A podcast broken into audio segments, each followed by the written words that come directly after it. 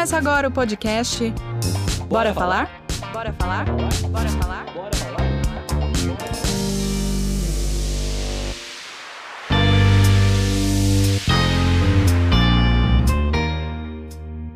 Olá, ouvinte!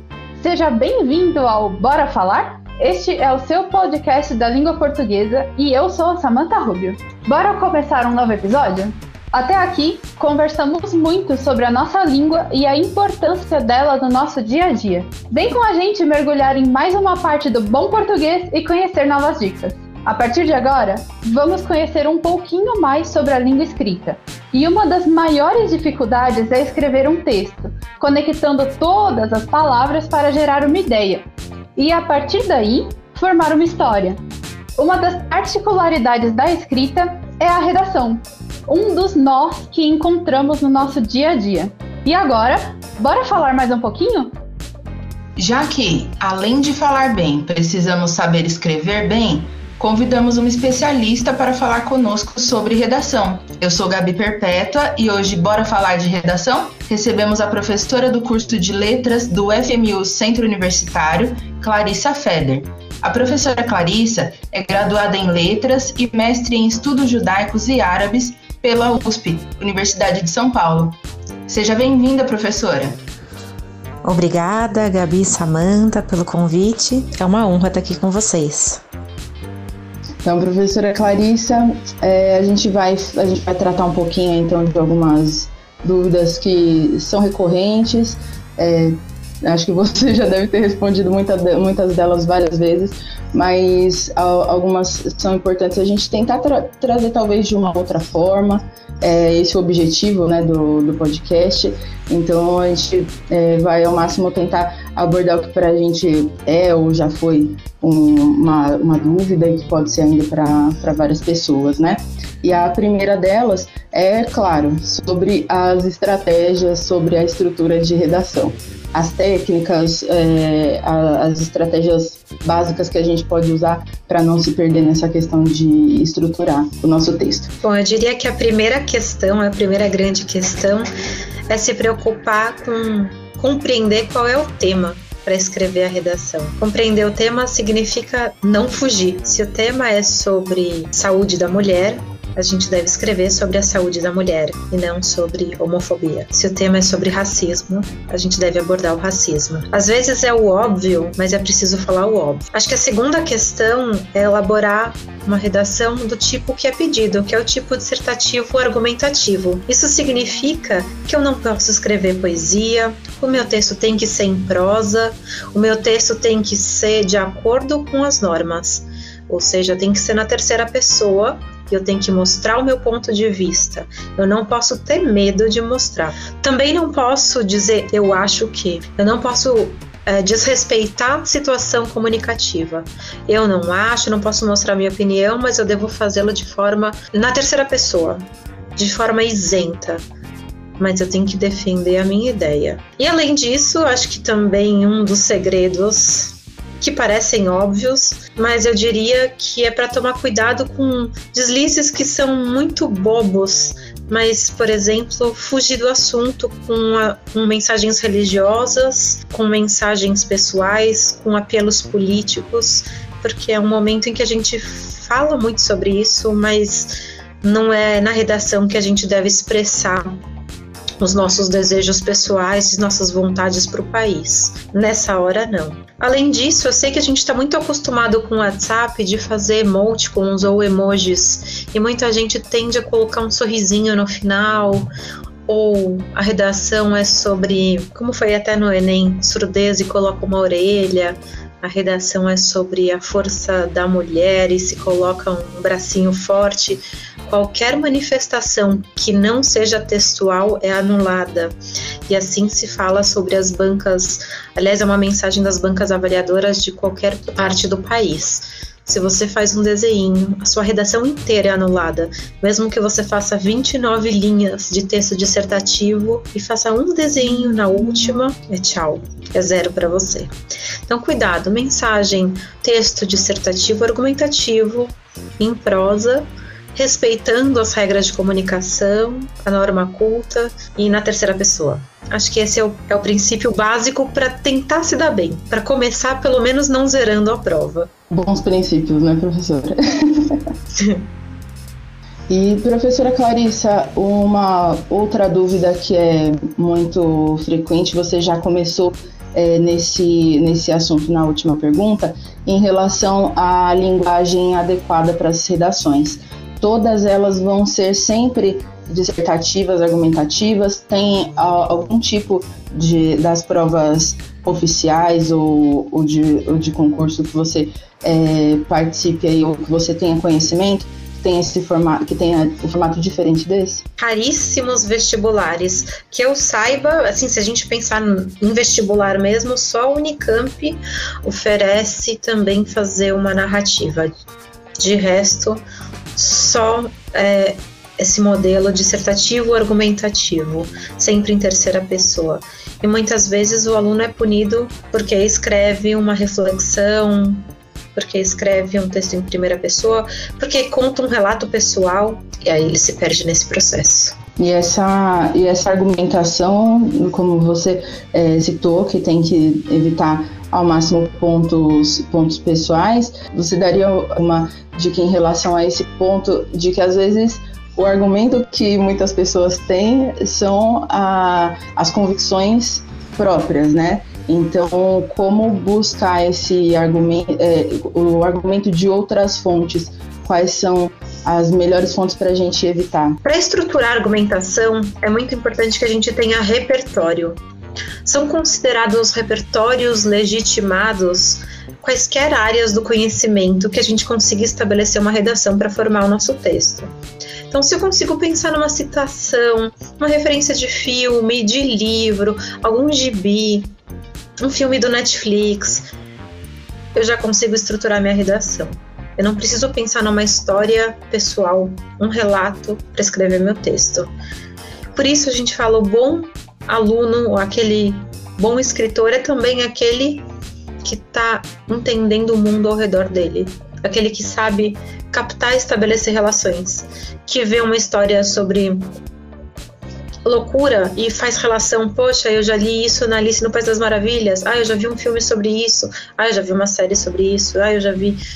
Consegue amarrar tudo que ele leu e viu aí a esse respeito.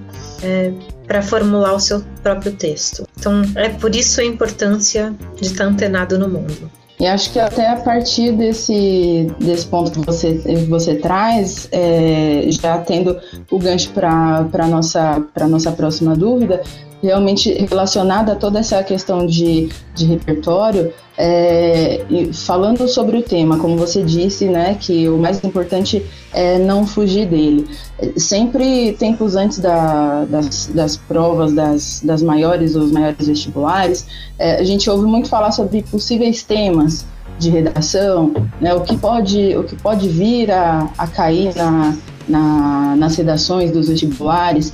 E normalmente eh, eu vejo muito em relação a atualidades, é, fatos muito importantes que tenham acontecido, vai ser sempre em torno disso o, os temas, para falando mesmo em questão de preparação sobre os conteúdos que podem vir.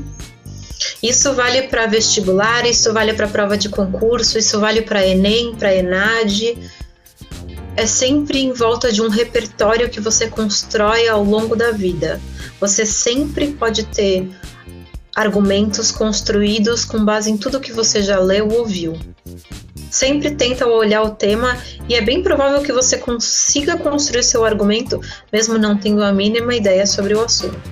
Pensa em coisas que você pode estabelecer relações, alguma coisa que possa ser até metafórica.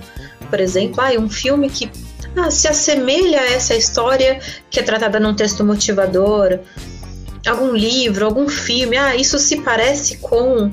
Então é possível trazer um repertório, uma música. E aí vira e mexe aparece, ou viraliza alguma cena, por exemplo, aluno tira mil no Enem porque citou é, caso de Black Mirror.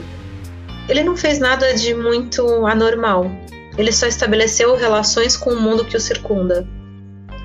Ele não trouxe nenhum argumento pessoal nem religioso, ele não falou de nenhum consenso, nenhuma coisa muito pessoal. Ele trouxe, ele entendeu o mundo. É, é inclusive uma, uma ótima dica, né? A gente fica às vezes muito preocupada em relação a, a possíveis temas e acho muito importante que você disse em relação a, a repertório que a partir disso, a partir do que você mesmo já já tem, né, de, de base, você deixa de ter tanta essa preocupação com se, se vai ser, por exemplo, na próxima só pandemia. é, né? Eu diria, não se preocupa tanto com o tema, se preocupa com as relações do mundo, se preocupa em ver é, noticiário, em ler livros, em ver filmes, em saber o que está acontecendo. É, pode ser ler um gibi, pode ser um mangá, pode ser a série, algum filme. Porque, por exemplo, ah, de repente o tema é sobre assédio. Você pode citar alguma série que fale de assédio, tá cheio de séries nos streamings. Ah, de repente pode ser sobre desigualdade tecnológica. Você pode ter alguma série que fale sobre algum personagem que não tem acesso ao celular, ou empoderamento feminino, sobre alguma mulher que se deu bem, algum filme, algum livro que fale sobre uma mulher que venceu na vida, sobre a questão indígena, algum caso bonito. Não precisa necessariamente se preocupar com o tema. Se preocupa em formar, enriquecer o seu repertório cultural. E aí você vai ser capaz de escrever sobre qualquer assunto. Perfeito, professora. Muito obrigado pela dica, muito obrigada aí pela, por trazer né, esses pontos que, que realmente às vezes parece, como a gente falou no início, parece óbvio, mas é, no, no calor da emoção e dos estudos e da preparação toda, às vezes para uma prova importante, a gente é, tem muita insegurança, né? Acaba deixando é, toda, toda essa, todo esse caminhão de, de informação é, cobrir, cobrir até o que a gente já possa ter de, de base, né? Muito obrigado, viu? Imagina. Eu queria até dar um exemplo sobre um, uma questão do Enad que caiu para dissertar sobre a questão da desigualdade na contaminação de sífilis. É, ele tem um tema de uma das redações do, da, do ENAD que pedia para que o aluno dissertasse sobre a desigualdade na contaminação de sífilis no país. A primeira leitura no ENAD você fala: Meu Deus, eu não sei nada sobre isso. Sim. Como é que eu, sou aluno de um curso de humanas, vou saber dissertar sobre isso? Mas calma, pensa sobre a questão da desigualdade da mulher, pensa em outras doenças que a gente encontra sobre desigualdade sempre é possível estabelecer alguma relação com alguma coisa. E é claro que somado a isso, eu não falei, mas a preocupação com a gramática, a preocupação com escrever da melhor maneira, se preocupar com as palavras adequadas, não escrever impropérios, ou seja, palavras de baixo calão, tentar escrever da, da, melhor maneira possível com a impessoalização da linguagem, eliminando marcas de subjetividade no texto. Maravilha. Muito obrigada, professora Clarissa. Então a gente encerra por aqui esse primeiro episódio, mas a professora Clarissa está de volta na parte 2, conversando um pouco mais com a gente sobre as dúvidas de redação. Agradeço imensamente o convite para participar do Bora Falar. Desejo bom Enade a todos. Bora falar?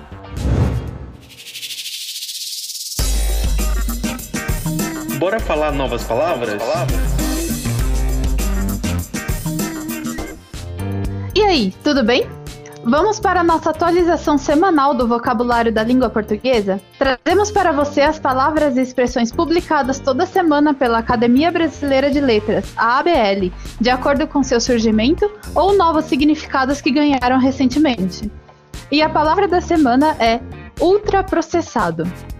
Ultraprocessado é um produto comestível de formulação industrial feito inteiramente ou principalmente de substâncias extraídas de alimentos, como óleos, gorduras, açúcar e proteínas. Eles também são derivados de constituintes de alimentos, como as gorduras hidrogenadas, amidos modificados. Eles são sintetizados em laboratório com base em matérias orgânicas como petróleo e carvão, que são a base para corantes e aromatizantes, entre outros. A técnica de manufatura inclui transformação, mistura, moldagem e pré-processamento por fritura ou cozimento. São exemplos de alimentos ultraprocessados os biscoitos, as balas, sorvetes, refrigerantes, embutidos e produtos congelados prontos para aquecimento.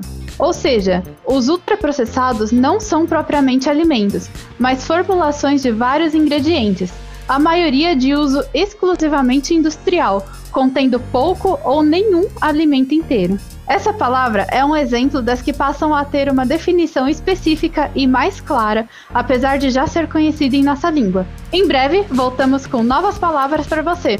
Até lá! Eu sou Samantha Rubio e você ouviu Bora Falar Novas Palavras?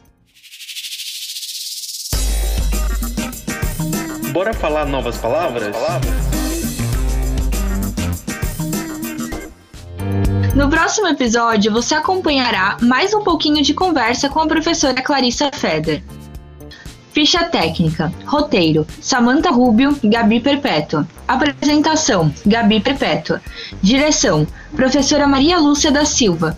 Produção: Gabi Perpétua, Samantha Rubio, Saulo Fragoso, Wendy Gomes e professora Maria Lúcia da Silva. Edição: Ana Karine Dias. Convidada: Professora Clarissa Feder. Você ouviu o podcast sobre a nossa amada língua portuguesa? Bora falar? Bora falar? Bora falar? Bora falar?